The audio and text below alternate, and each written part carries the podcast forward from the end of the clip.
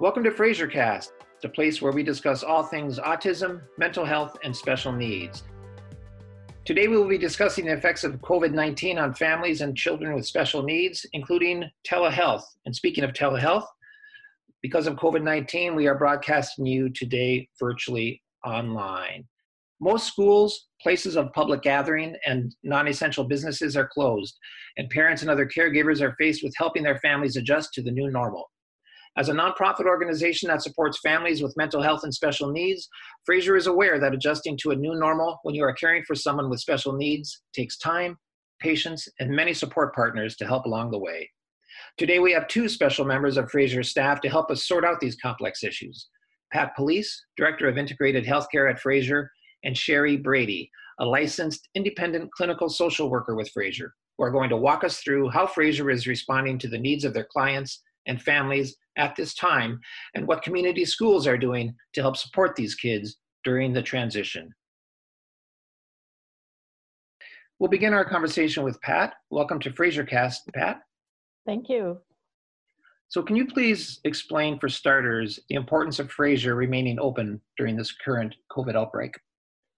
Sure, I can do that. Um, Many of you may know that Fraser is an essential community provider. So, what does that mean? Well, it's really a state designation that we have been registered for and credentialed for, meaning that we provide essential community services.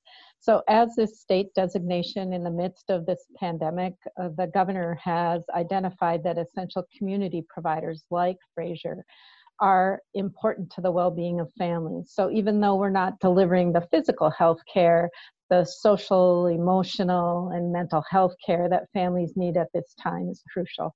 Thank you. And so, how is Fraser responding to this shift, and how are you able to provide services under these circumstances? Well, it has been a whirlwind. We, prior to the pandemic, we were positioning and have been doing telehealth which is basically providing services over a HIPAA compliant platform. So, being able to talk over audio or video with our families, delivering the same kinds of services that we might do in center. So, something like individual therapy, family therapy, uh, Fraser Family Consults. These are all services in addition to case management that can be delivered online or over the phone. So we have increased our deployment of telehealth, and all of our clinical staff are now trained and have gone through uh, accreditation within our organization, and we are uh, providing those services as we speak. That's very impressive to shift those resources so quickly. Uh, what are some of the concerns that you have with serving clients in this way? Well, actually, I will tell you first and foremost, our clinicians, while perhaps hesitant at first and families hesitant at first, we have been hearing one after another anecdote about how this has really actually changed the landscape and we're seeing some real opportunities to work on things that might not have been as easy in the face-to-face context in the clinic. We certainly understand, however, that there are some challenges. So, internet bandwidth, of course, uh, making sure that the video is consistent. You can imagine that using cameras with very young children might be somewhat challenging as well, uh, since they tend to move quite fast around the room.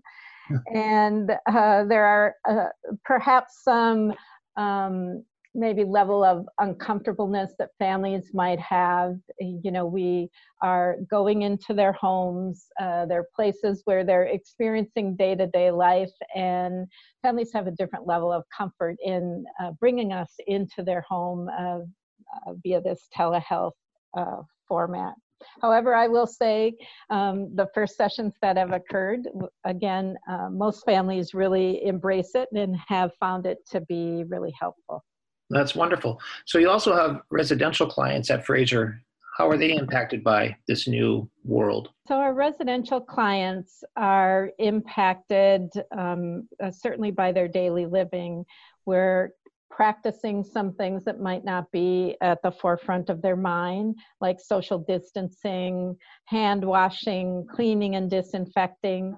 You know, these are things that we're all getting used to in our day to day lives. And for some of our residents who have not had a particular routine, or perhaps this routine has been difficult for them, it requires a lot of guidance from our residential staff to um, help them through these times, help them understand why social distancing is important.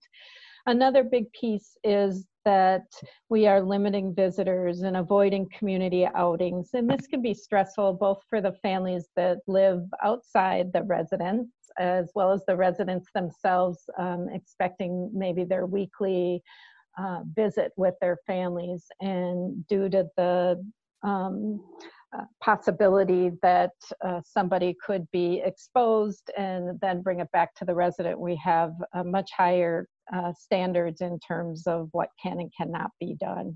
You mentioned routines, Pat. Um, how can you, what advice do you have for parents in establishing new routines or recognizing that routines are sort of, you know, being uh, turned upside down?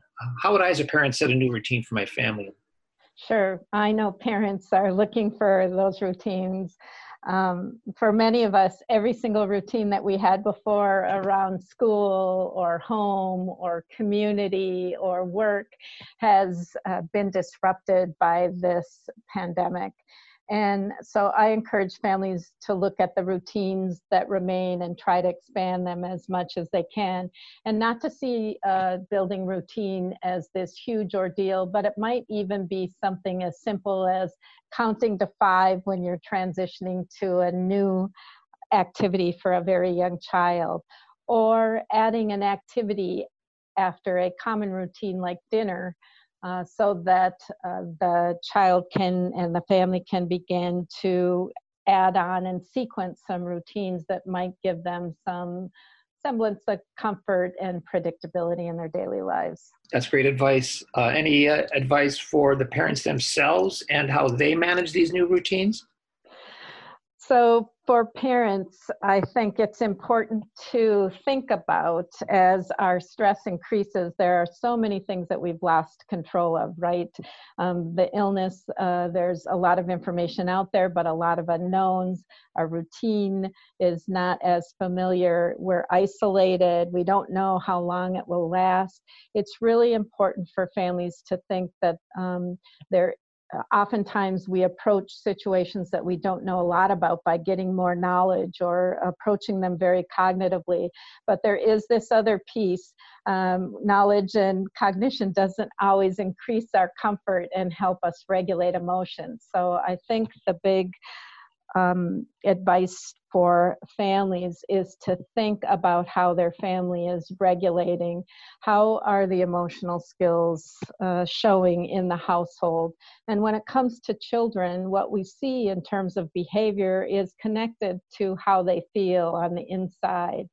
So when it comes to managing situations and uh, parents are seeing high behaviors and lots of frustration, thinking about activities to help self-regulate, help calm things down, help bring some comfort. So routines certainly can help with that. You can also develop visual calendars. You can also have some uh, fun activities that everybody gets pleasure out of. Um, whether it be music or playing games or uh, doing something mindful, exercising, all of those things, uh, depending on the family, can help achieve that same purpose. Those are great tips. Um, what resources are available to parents from Fraser and other organizations? There's a range of services. There are, uh, everybody's really coming together as a community, and we do have some resources posted on www.fraser.org. And there are resources in terms of activities, in terms of visuals, in terms of how to talk to your child about COVID 19. There are lots of resources that might be on the web. In addition, I encourage families that have questions to uh, give us a call. We have some really brief services like Fraser Consults, where we can meet with families and talk specifically about behaviors or questions they might have concerns about, or engage in some of those telehealth therapies that um, are up and running and available. We're also working on uh, group services and parent groups um, in the very near future and are very close to opening up a direct consultation line. So I encourage people to go to our website. There's lots of resources that you can take on the spot as well as you can inquire about and possibly uh, engage in in the future. See, Pat, this is a time when people talk about giving care to caregivers. Uh, what can folks do to help Fraser's clients and staff during this time? So, I think one of the big things that we often forget is sometimes the way we make it through challenges and stress is through social connection. And uh, with social distancing and the shelter in home, it's very hard for us to call upon our resources to get that community to help us through. So I think if people know some of our uh, clients or staff, uh, calling, emailing, checking in, inviting somebody for a walk, all of those are things to help provide that uh, social connection or uh, referring them to a place where they can get activities. I'm hearing about some of our families who are getting classes, uh, whether it be music instruction or dance class uh, online. So there's lots of ways to connect people to those things that will help give them that semblance of routine. There are also other ways um, if you don't have the time or resource. Certainly, food and uh, supplies are some things that we're hearing from our families that they need uh, because they're out of work, and certainly services. We do have an emergency response fund here at Fraser and trying to meet the demands of uh, families that are going through the uh, crisis with us. And you can find out more about that online as well. So, Pat, what if a family doesn't know what to do next? That's a great question. Um, you know, we have specialists that know community resources as well as Fraser resources. They are case managers and behavioral health home specialists, and they are on the phone regularly with families, sorting out all of the details of what they have in place and what they don't have in place and trying to fill in the gaps.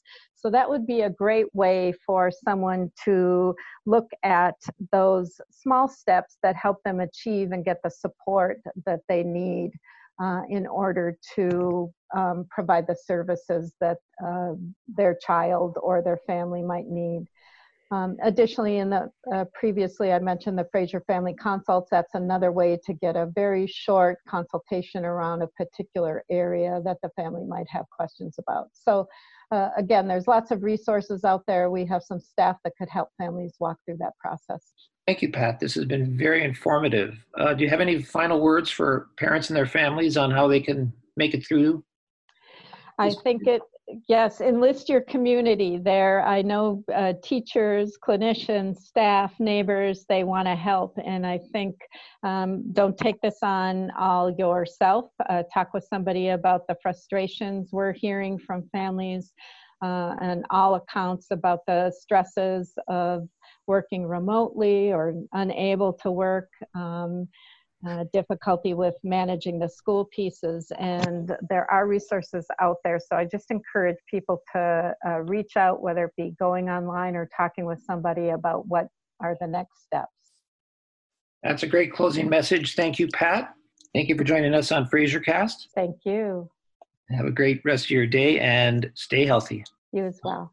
Before we talk with Sherry, I want to take a moment to recognize that April is Autism Awareness Month and we have a donor graciously offering to donate $25,000 as a match for any emergency funds raised this month for Fraser. I would love for you to take a second to go to www.fraser.org and donate whatever you can. A contribution today or at any point throughout the month of April will have double the impact. We can't do this without you, and we are grateful for any support you are able to provide. Thank you. And now we welcome Sherry Brady. Hi, Sherry. Welcome to the podcast. Hi, thanks for having me. So let's begin with schools and how they are responding to students' needs concerning COVID 19? Well, um, in Minnesota, distance learning has officially begun for students, as um, many parents are well aware.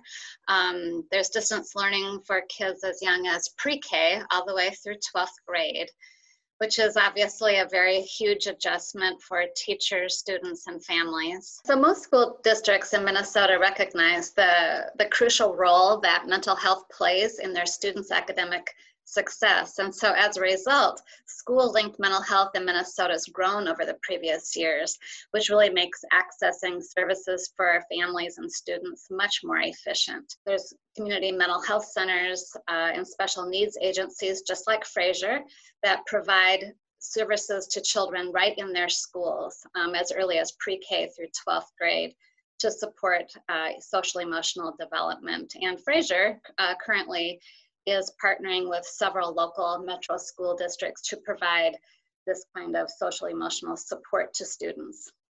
Fraser has clinicians uh, that are located in a few school districts in the metro area, and we provide a, an array of services. Um, sometimes we have clinicians that are that work um, uh, they have office space and work right in, in schools, whether it's elementary, middle school, or high school, and they provide direct mental health counseling to certain students. Um, some of those clinicians uh, involve uh, parents and have some family therapy involved. Uh, we also support classroom teachers in the early childhood, at the early childhood level, which is generally pre-K. Uh, we will support teachers in um, how they're supporting young students uh, emotional learning in the classroom. Uh, we give them ideas about how to intervene. We, uh, we can connect with specific uh, parents who want more information or support for their child or their family. Um, we can also provide uh, more intensive services to some children in need, like day treatment classrooms, uh, that are embedded in the school so that children can get their uh, special needs met right in the school.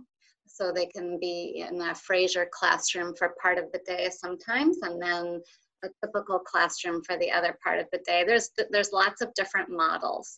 Now with COVID-19, obviously we're not able to provide these services directly in schools, but we are continuing to, to provide them via telehealth and telehealth is when we use um, a platform that allows clients to talk directly with their clinician face to face through video on a smartphone or tablet or computer, and that's working really well.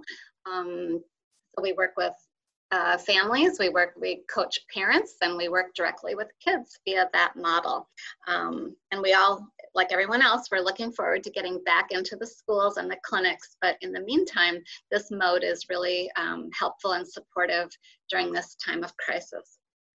So, Sherry, a couple follow up questions to that. First of all, you mentioned social and emotional well being. Can you tell us more about what you mean by that? Well, yes. Um, basically, we're talking about uh, regardless of how old your student is from age you know four years to 17 years it's really uh, we're talking about the child's ability to regulate their emotions um, which means you know can they express them? Can they do them in a safe can they express their emotions safely and uh, demonstrate age appropriate self-control? We're also looking at the child's ability to form relationships with other people that are um, pretty much conflict free and are um, age appropriate, and then their ability to grow emotionally um, without adverse anxiety or fear. Uh, to face challenges in an age appropriate way and so forth. That's kind of a general um, definition, but when any of those things are not going well, that's going to impact their learning um, as well as their general mental health. So, in a world, Sherry, of distance learning, telehealth, uh, how do these new factors, uh, these new relationships play into uh, social and emotional well-being? In terms of uh, providing services via telehealth instead of face-to-face, you mean, or exactly, and how yeah. a how a child may react to it. I mean, is there a possibility here that a child could, you know, step back or face other sorts of challenges that uh, they wouldn't otherwise? Ah. Well, actually, we're finding at Fraser that as um, as our clinicians are connecting with children uh, via telehealth, that the children are um, pretty comfortable with the technology, and there's a little bit of a novelty to it. Um, to getting to know their therapist if they on you know via telehealth if they're new to telehealth or new to therapy. Um, and then other uh, children that have already been connected to their therapist are transitioning really quite well. Um, the children tend to feel pretty comfortable in their homes. And while there can be some distractions and certainly an adjustment period for the clinician and the child to work together, uh, there's also just been a lot of um, more accessibility, I think, too, because children are a little more comfortable and they can share personal toys and um, that sort of thing uh, on the screen. Uh, they're pretty tech savvy. Uh, we share screens and do drawings and games with kids. And um, so it's, it's actually working pretty well so far. For people who aren't familiar with telehealth or other sorts of learning uh, through these uh, electronic means, is it always by computer, laptop? Can it be by iPad, phone? How, how does this work on a yeah, ideally anything with a screen. So children have used, um, yeah, their parents' phones uh, to have a screen, or um, yeah, a, um, an iPad or a tablet or a computer screen. They all work. Um, so yeah, clinicians have used all of those. And then if if something doesn't work with that, we can always resort to simply talking on the phone. But certainly face to face is preferable. Right. So we've talked a bit here about children, but there's, there's another important part of this equation, of course, which is the parents, uh, which are the parents, and uh, who have you know other things to worry about uh, now that they're working from home and taking care of kids and a special needs child uh, on top of it. What tips do you have for parents to manage mm. process? Yeah, that's a very good question, and we're kind of all in this together. Um, you know, one thing that I really recommend for parents is uh, to really take some time to reflect on the losses and disruptions as a result of COVID 19 for themselves, their families, our communities, um, because uh, and, and, to also get the support from their own uh, support systems regarding this, because that will help them be a little more um, attentive to their children's reactions to this. Um, but just being able to acknowledge and recognize uh, the loss of familiar routines and time with friends, the loss of security that people have on many levels, uh, the loss of how we expected the world to work and the order that we had in our lives. It's just really important for parents to uh, to tune into that for themselves and their family. Um, and parents themselves may need, uh, may recognize that their own need for maybe professional support and how telehealth, telehealth platforms uh, really make getting that kind of support pretty accessible. Uh, you know, amid being um, the limits of, of COVID-19, having to be at home. Um, and then beyond that, I think that um, there, has been a lot of talk um, about this adjustment at home for parents of children, the importance of creating a new household schedule and routine. I think that that can be very helpful for children as long as parents are um, really open to being flexible. It's really, it can be so helpful to have a general schedule so children know what's expected. Um, and then also for parents to be able to adapt that schedule if for some reason one hour is just not going well, it's okay to take a break and, uh, and take care of everyone's mental health.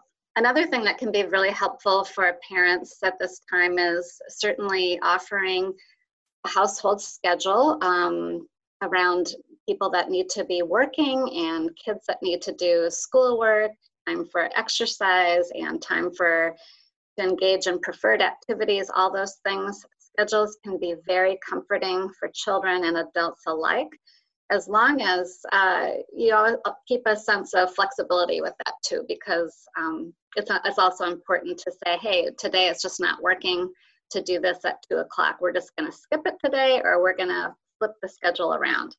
Um, and while you're doing that, it's really important to uh, for parents to be really tuned into their kids' need for emotion, uh, for social connection, and try to nurture that, even if it's writing grandma a letter or you know, drawing a picture for auntie that, you know, a loved one that they can't see. Um, and to uh, another thing would be to make sure that uh, every day the family is together for part of the day doing something fun. Uh, that's really important. And um, so it's an opportunity to maybe do something fun that they haven't done for a while. Like I know families that are reading Harry Potter books out loud to their kids um, every day at a certain time, and that would be um, a fun activity for children, no matter how what their age are, is. Um, other families are doing scavenger hunts, that sort of thing. And then finally, just being able to uh, share your successes and your trials with other families. And because that's a good reminder that you're not alone. And, um, and to always remember that there are other agencies like Fraser that you could always reach out to, as well as your child's teacher for um, specific concerns. That's great advice and very beautifully said. Thank you. This has been very helpful, Sherry. Let's close with a question regarding where parents can go for more information and support. You referenced earlier some uh, other facilities. Fraser's doing some partnerships. Um, of course, there's Fraser, but how, how can uh, where can parents go to get more information and help? Well, I think I, I encouraged uh, parents to check with their lowest with their local school district because um, like i said before many of them have mental health supports right there um, they also have uh, access to different you know, information about all sorts of resources for the family. So a good place to start might be just with their child's teacher. With the distance learning, they are uh, presumably connected to their child's teacher that way. Another um, thing parents can do is connect with Fraser via our website. Uh, we have lots of links to information there. Um, Fraser's always open to um, provide parent consultations if parents have specific questions. And that way a therapist could maybe help determine the best next steps for that particular child or family. Great. And Sherry, you mentioned Fraser's website. That's fraser.org, F R A S E R. Thank you very much, Sherry. This has been very informative. Have a great rest of your day and please stay healthy. Thank you. You too. I would like to thank both Pat and Sherry for their time today on FraserCast. If you have any questions regarding what they have said, please visit our website at www.fraser.org. That's F R A S E R.org. I also want to remind you to head to the Fraser website and donate to support the emergency funds that are helping Fraser expand service platforms for families as they navigate this questionable time. On behalf of all of us at Fraser, we appreciate your support. Stay safe and stay well.